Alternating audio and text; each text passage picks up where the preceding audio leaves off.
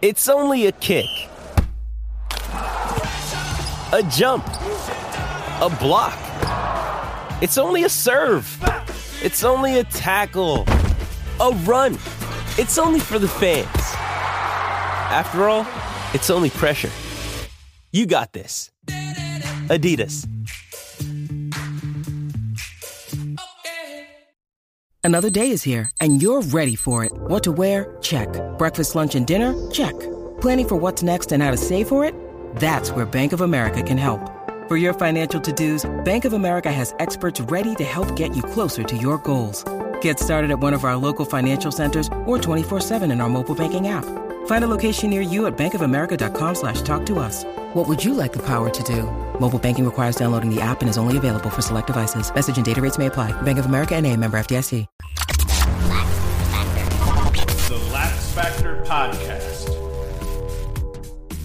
What is up, college lacrosse fans? Episode 56 of the Lax Factor podcast. In uh, number 55, we ripped through and we started our way too early top 10 rankings for Division One, and uh, we did uh, number ten through number six. And today I'm going to do number five through number one. I told you last uh, in the last episode that I wasn't doing it until Tuesday, but I had always intended on doing these Wednesday and Thursday. And uh, yesterday's show did really well. So today, just like you did yesterday, be sure to hit that like button every time you watch one of our videos without thinking. Even if you don't like it, if you are a fan, hit that like button. Be sure to subscribe. Uh, be sure to hit the notification bell so you're notified when we put out more videos. And more importantly, to help us out, share the video on all your social media platforms if you think that we're doing a good job here. As always, you can go to laxfactor.com to buy swag. We have hats, we have shorts, we have all sorts of cool stuff there. And um, you can also, in the description of this video, you can uh, find a link to the accompanying blog post that will also include the blog post uh, that accompanies this video, as well as a uh, the ability to listen to the audio only version, all right there. But you can go to laxfactor.com and see all the content we put up. So let's get into this, though. I finished off with uh, number six, pen, and then I did blow up my spot, and I did let everybody know that, that Duke was number five as I was kind of doing the rattling off at the end. So my number five team uh, to start the 2020 season, way too early. I know, it's way too early. Uh, number five team is Duke. And Duke's a tough one too. These next two teams that I'm going to do are tough because they lost enough that they could take a step back, but both of these teams have been so loaded up with top 100 guys over the last handful of years that there's the next man up is the real deal with these guys. So JT Giles Harris, he's the big one that's back to anchor the defense, but losses loom. Obviously, they lost some big cats on defense, so that's going to hurt.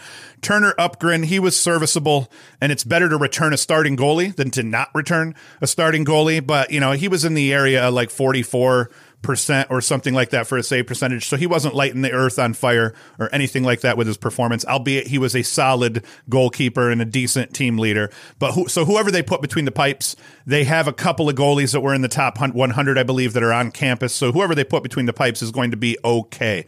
Offensively, once again, Duke is used to having the best player on the field, or at least a couple of guys that were the best players in the field. Last year, they didn't have that on the offensive side. You could say Brad Smith was one of the best mids, but he was only one of, uh, and he wasn't even a top five midfielder uh, or attackman, in, in my opinion. So, on defense was where Duke had all of the best players, um, and and they returned one of them in JT Giles Harris, the best defender in the country overall, coming back. So that helps. But offensively, guys like Joe Robertson, they're they're top tier attackmen. Don't get me wrong. 41 and 17. Great season. Guys like Nakeie Montgomery, 21 and 18. Guys like Joey Manown, 26 and 9. Jake Seau, 15 and 10. All of these guys are capable of stepping up and going, you know, taking their game to the next level. But Duke is used to having guys that are going to put up 60 plus pretty easily. You know, in the days of Guderding, Gutterding, he put up Guderding. He put up uh, you know, I think he put up 100 plus points his his senior year or whatnot. So Duke offensively still doesn't have that guy who's going to be the alpha among alphas, but they have enough pieces on offense that they're going to be fine. And then bring in the fact that they have tons of of incoming talent And I think this is one of those years where Duke always plays some young guys here and there. I think this year you're going to see Duke play quite a few more young guys. So as always, Duke may start slow, but expect for them to to finish strong as they always do. Number two overall recruit Kenny Brower. So they lose some defensive pieces and they bring in uh, Brower uh, on defense, number two overall recruit. Number three overall recruit, Dyson Williams. They lose Brad Smith. What do they do? They bring in an attackman lefty sniper from Canada that can play some mid also to replace him. He can end up seeing time at attack or at mid, but I expect to see Dyson Williams on the field in some capacity. Number seven, Jake Caputo, midfielder, kid's a beast. He should see time on the field, I think, as a freshman, at least between the boxes, the middle third of the field there. And we got number 14, Will Frisoli, another defender. So they bring in two top 15 defenders to replace the guys they lost. You cannot replace the guys they lost, but these guys will by the end of the season, as long as they're playing like sophomores and not freshmen, assuming they even get to play. Uh, I, I, mentioned these young guys that are coming in because it's easy to reference them. It's easy to know what they did and what we can expect, being that they're they're so highly regarded in terms of you know top 20 recruits. But they may not even be the guys that end up filling the roles on defense, offense, whatever. So this is one of those ones where Duke, I a part of me wanted to drop them out of the top five, but I feel like their track record of just rinse and repeat is so strong every year, and they have so many top 100 guys just sitting on this roster waiting to play. I think it's hard to take them out of the fifth spot, and I think they they deserve this spot, and now they earn it from here. The next team and I think you'll give me either of these. These these two could have swapped. Is uh, number four. I'm going with Maryland, and they're a hard read. They didn't lose a whole lot overall. Bit of leadership. Uh, but they returned their top four leading scorers, six of their t- uh, top eight overall on the offensive side of the ball. That's considerable. They returned key players on defense, and they lucked out with a high profile goalie transfer in Brandow to compete for their keeper gig that's currently open. And it's hard to go against their roster. It's hard to go against their winning ways. And like Duke, they've been stockpiling top 100 talent every year um, so whether it be new guys, they don't have a whole lot of guys that I saw coming in that are, I think are going to be bang. They're making an impact because I don't think they need that. I think if, if everybody was whining last year about the lack of top 100 guys Syracuse had coming in for the 2019 season, and uh, Maryland's like that this year. And it, the part of the reason is they just don't need it. They're bringing in a lot of guys, just not high profile guys, because then you end up bringing those guys in and they end up sitting the bench be, be, behind a bunch of the other top 100 guys you've been bringing in over the last couple of years. It, it ends up not looking good, and that's what I think one of the problems with Syracuse was is is top 100 guys saw top 100 guys languishing on the bench at Syracuse, and um, and they you know they started to bail, and that's what I think you're going to see with a lot of these programs that have been stockpiling them over time. I think Duke's going to be the only one that's immune to that because of the quality of the school and the education you get there. Anyway, I digress. So hard to go against them. And the reason why Logan Wisnauskas, 44 and 35, 79 points. Jared Bernhardt, 51 goals, 27 helpers, and 78 points. So you have two guys chilling right under 80 points on attack coming back. Both of them are filthy dirty. Anthony DeMaio, 28 and 18. Bubba Fairman, the dopest name in the game, 25 and 17. Kyle Long, 22 points. Puglise, Roman Pugli- uh, uh, 10 points. Loads of offensive talent. So in terms of offensively, they are good to go. They'll they'll put up one of the more for, formidable um, offensive groups in the country. Defensively, they lose Corley, and that um, that hurts badly. But they bring back Rahill. They bring back May- uh, Makar. Makar Maker. I can't remember how to pronounce that now off the top of my head. I don't care. Um, they bring those guys back though. Two solid guys. Um, Brandow, I imagine he'd be the starting keeper. I've been scouring the forums trying to see what everybody thought was going to end up happening. Brandow played tough last year uh, for Georgetown and I feel like he's probably the guy that they've been looking for because they haven't had a a ridiculously they didn't have a ridiculously solid keeper last year. So either way, Maryland's roster is is chock chocked full of talent, just loaded, and I put them in the area of 11 12 wins or so. Uh, I think uh, for the 2019 season, and that could go either way. Their conference is tough, but they they kind of rule the conference. So it's between them and Hopkins and Penn State. You know, between the three of them, and uh, everybody else is an afterthought at this point until they prove otherwise for the most part. So I mean, they, they're going to be able to get their wins even if they don't win the conference, as long as they don't drop to third in the conference, um, or or heaven forbid below that, they'll be they'll be straight. So Maryland is my number four. Number three Penn State, and this is where people are going to start getting pissed off because uh, Penn State probably, when you really look at it, has the best chance of winning it all. But this is a preseason ranking. On top of it, it's a way too early preseason ranking. So I'm going with Penn State for number three, and just hear me out before you start throwing shit at me and booing me and hissing me and all that. Um, I know it's going to make the Penn State fans crazy. I know even non Penn State peeps are going to say, Are you kidding me? But the reality, until you prove you can hang and you get to the promised land, you don't get my number one and my or my number two in the preseason. I think that's one of the reasons I had been so down on Penn State in years prior. They played a cupcake schedule uh, in like 2015, 2016, and 2017, leading up to conference play. They were coming in undefeated, you know, just lighting the world on fire. And then they get into conference play and boom, they start dropping games like flies. So I feel like in that way, that's that's the hump that Penn State has to get over. They got over the hump by winning their first ever playoff game last year. They got over the hump by making it to Memorial Day weekend and, and playing in the semifinals. But alas, they lost to a Yale team that lost almost nobody off of their roster. And and and and Ierlan is Penn State's kryptonite. Gerard Arceri is an incredible face-off guy, but he has, he tends to struggle against other top tier faceoff guys at times, and and Ierlan is is Penn State's kryptonite, I believe, and I think that's going to be, that's why I have him at number three for the most part here. And uh, offensively, though, and this is important for Penn State, they return everybody. And I mean just about everybody. Ament, 30 and 95, 125 points. O'Keefe, best off ball attackman in the world. 78 goals, 18 assists, 96 points. He's the best shooter in the world. This kid is just a goal scoring machine. Dylan Foulds, 43 and 13. Jack Kelly, 42 and 9. TJ Malone, 30 and 6. Gerard Arceri's back, but once again, he has to prove that he can beat Ierlan. They lose Sabia on defense. That is freaking enormous. That's an enormous loss. If he was back, eh, maybe I give them a, a, nod and, and bump them up to my number two. Uh, Cardile, Peck, Wright, uh, lots of depth at defense. I don't know if I got all of those names right. Uh, and more importantly, in defense, the anchor, uh, Kobe Kneese, one of the best goalies in the game. So, you know, yes, you lose a guy like Sabia, that hurts, but you're bringing back one of the best keepers. He had a down year last year, 51% save percentage after being 55% in 2018. But I think some of that may be due to the offensive pace uh, could be hurting his save percentage a little bit. So Penn State, once again, I put them in the area. They're they're in the area of easily 13 to to 14 wins. I think. Um, uh, this season, depending on, on how many games they pick up on their schedule.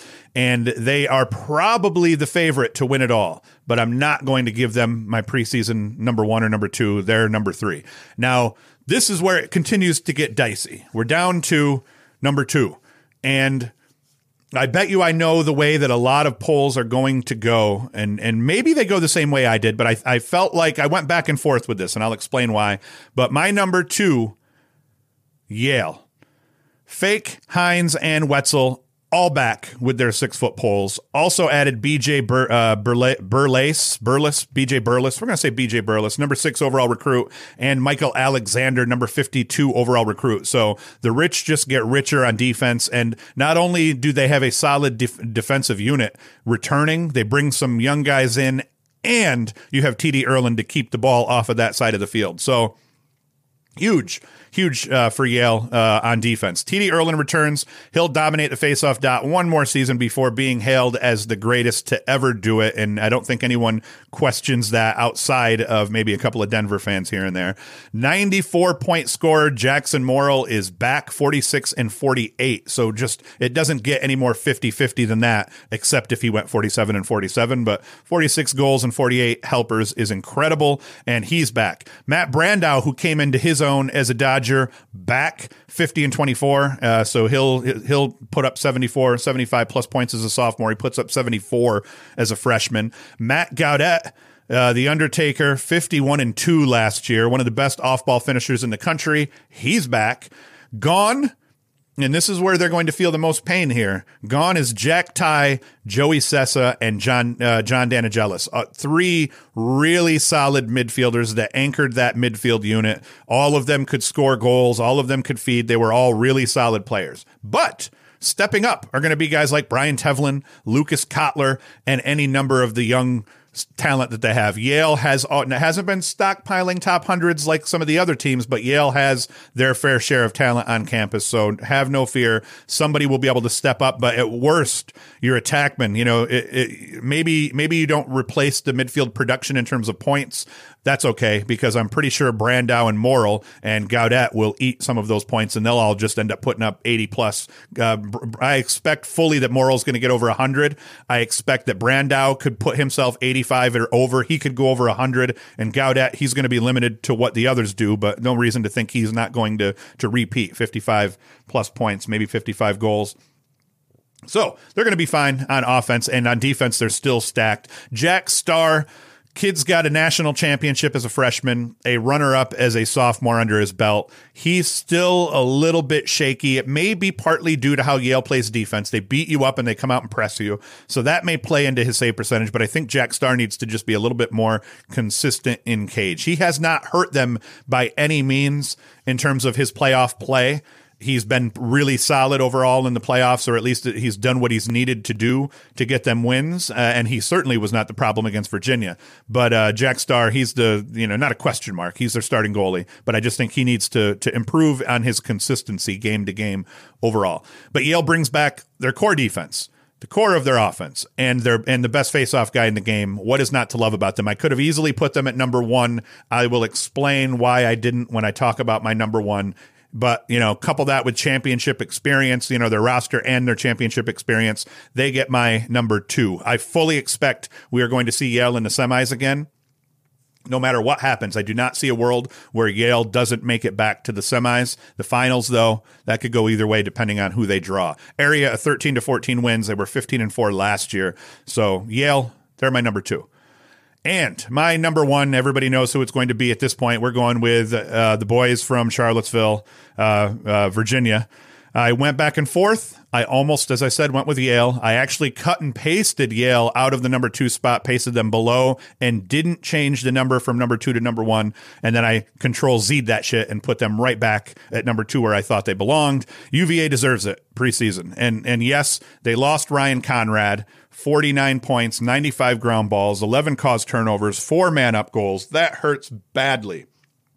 But it's what they have coming back that gives me pause in dropping them to number two, or heaven forbid, even number three behind Penn State. So here is why. Best attack line in the country returns. Matt Moore, 46 and 43. Michael Kraus, 39 and 36. We have two 50 50 guys on attack. And then the finisher, the spark plug, Ian Laviano, 51 and 11. All of them return on attack, all of them a year better. Kraus a senior, Moore a junior, Laviano a junior, also, I believe. They perfectly complement one another. Moore and Kraus are the creators, Laviano is the finisher, and it it, just deadly, just a deadly attack unit.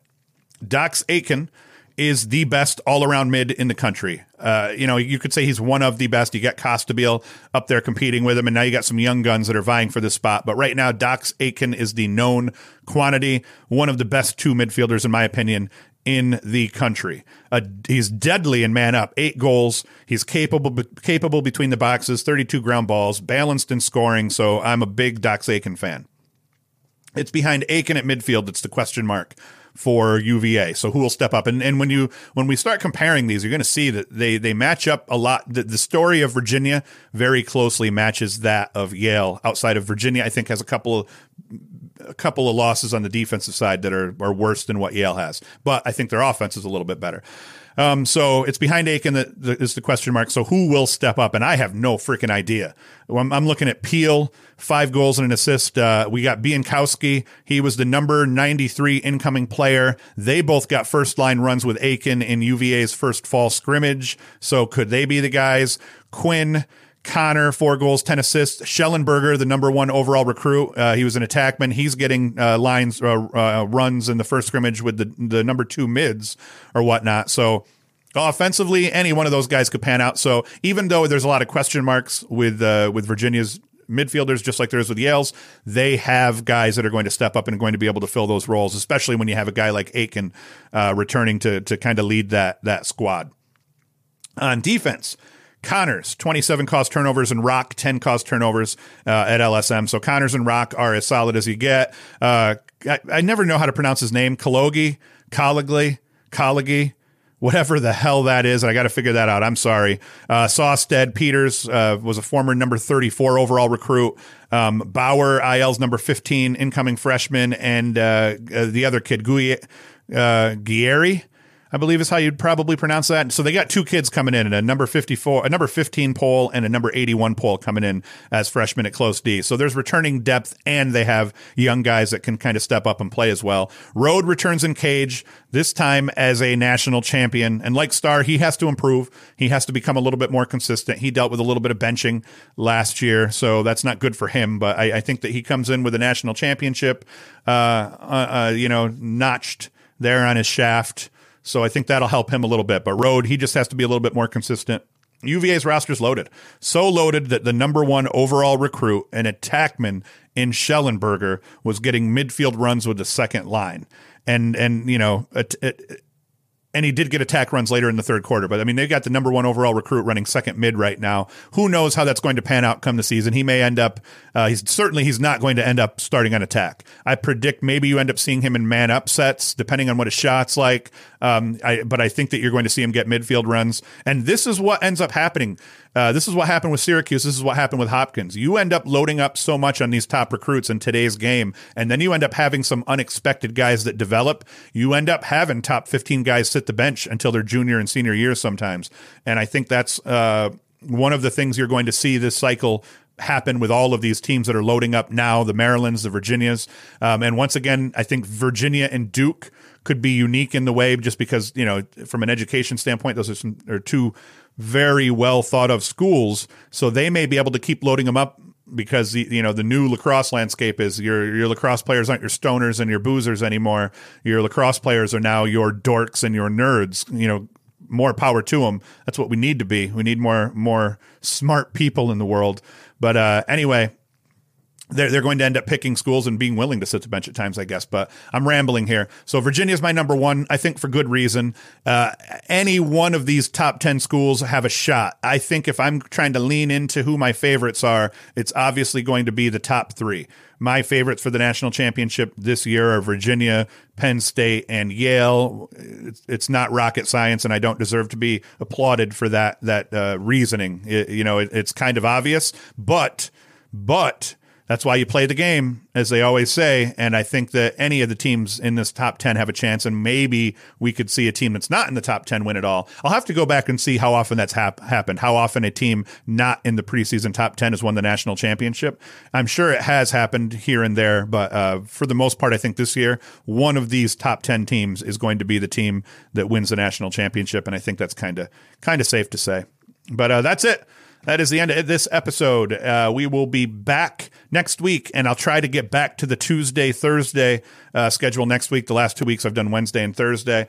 So I'll try to get back next week to Tuesday, Thursday. As always, be sure to like, subscribe, hit the notification bell. If you're listening, you know, subscribe, share the podcast with everybody that you possibly can. Be sure to look in the description. Uh, no matter how you're listening, look in the description. There will be a link to the blog post that includes the audio, the blog post copy, and the video all in one place. Uh, go to laxfactor.com, get yourself some swag. We have hats, we have shorts, we have coffee mugs, and all sorts of other stuff. This is the father daughter ball coffee mug. This isn't the one um, that we're talking about here.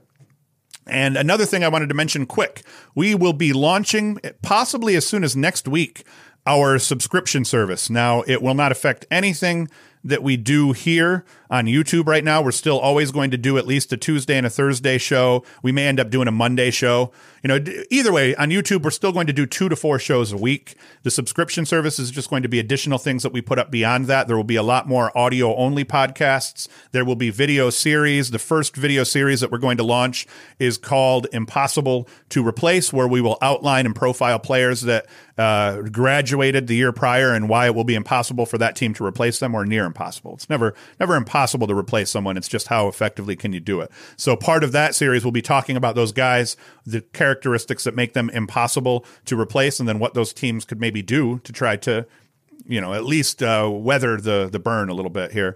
So that is uh, something else that you can look forward to. It will be free the subscription service we are going to offer up free to everyone through January 31st, and February 1st will be the time that it kicks in as paid. We have not come up with a price yet, but it is going to be cheaper than every other lacrosse subscription service that you have that, that's out there simply because we want to try to undercut them because I'm a marketer and sometimes undercutting undercutting people does help. So that's uh, something else to look forward to. But like I said, don't whine and cry. It is not going to replace what we do here. You will all still get the the same video podcasts and, and the same videos that we've been putting up all along, although we are getting out of the highlight game. Highlight game is starting to get ugly, folks. You start putting up these highlight compilations, and even though they've always been allowed, the revenue is getting taken from all of them, which makes the time spend not necessarily worth it. But even worse, they're starting to flag podcasts like news stories that have the highlights in them. So, for for the from a YouTube standpoint, uh, we probably will include less and less highlights in our videos unless we take the video ourselves and we'll move a lot of that content over into the subscription service also so that they can't take our money uh, while we're putting up news stories and things like that that include footage that we're allowed to use per uh, creative uh, per um, what do you call it i don't even know I'm rambling. I'm going to let you guys all go. I'm going to get my butt to work here. So that is it. Be sure to like, subscribe, hit the notification bell, share it, and go to laxfactor.com and get yourself some swag. Thank you, and Hoost is out.